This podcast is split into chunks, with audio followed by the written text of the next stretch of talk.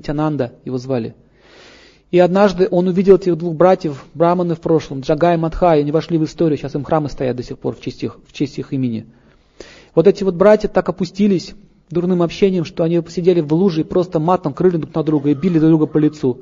Вот в таком состоянии. И все знали, что они были из почетного рода и что они так опустились. Род от них отказался, то есть отрекся от них.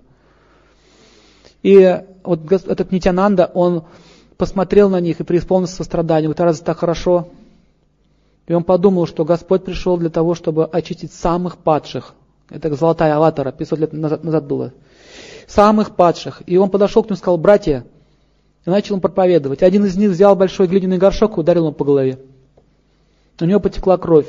А второй из них э, отрезвел после этого и остановил его. Он хотел еще раз ударить. Он говорит: ты что делаешь, что не видишь, это святой? То, что они в прошлом многочестие какое-то было, его остановило. Ты что, не видишь, это святой? Совсем, говорит, с ума сошел уже, что ли? И что вы думаете? Он все равно продолжал э, молиться за него. Пожалуйста, я тебе все прощаю, ты только послушай меня. И он дал, стал давать ему наставления.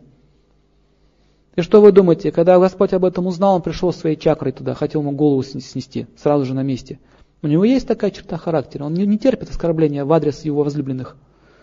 И он сказал: не надо, не убивай его, оставь его в покое. Ты, говорит, этого хочешь? Да. Ты его прощаешь? Да. Тогда что ты хочешь? Я хочу, чтобы он стал твоим великим преданным. Да будет так. Дал ему благословение. Вот еще у Господа есть такое качество: если он кого-то прощает, он никогда не поминает прошлое. И он дал такое наставление: любой, кто вспомнит их грехи, возьмет все их грехи на себя. Но что было дальше? Он сказал: идемте, дети мои, теперь вы мои спутники. В Ведах описывалось, что не было такого греха, который они не совершили. Не было. А им было повезло, что он, он, они нарвались на такого великого человека, на такого учителя. Дальше что произошло? Когда, а, а, когда уже игры Господа закончились на земле, он остался, они остались вдвоем, эти братья.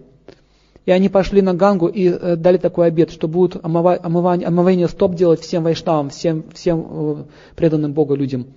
Они построили кхат. Кхат — это такое вот место, ну, ступеньки, идущие к Ганге, чтобы было удобно входить, омовение принимать собственными руками. И мыли им стопы. Так вот, когда а последний остался Матхай, который вот ударил его. Знаете, что он? Последние его были слова. Я, говорит, ненавижу себя, я никогда себе этого не прощу, что я ударил этого человека.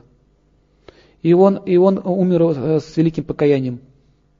Более того, он стал великим святым и распространял славу Бога по всей Индии. Сейчас ему храм стоит. Просто было соприкосновение с такой личностью. Поэтому в Ведах описывается, что великая удача э, выпадает на долю человека, если он соприкасается с такими личностями.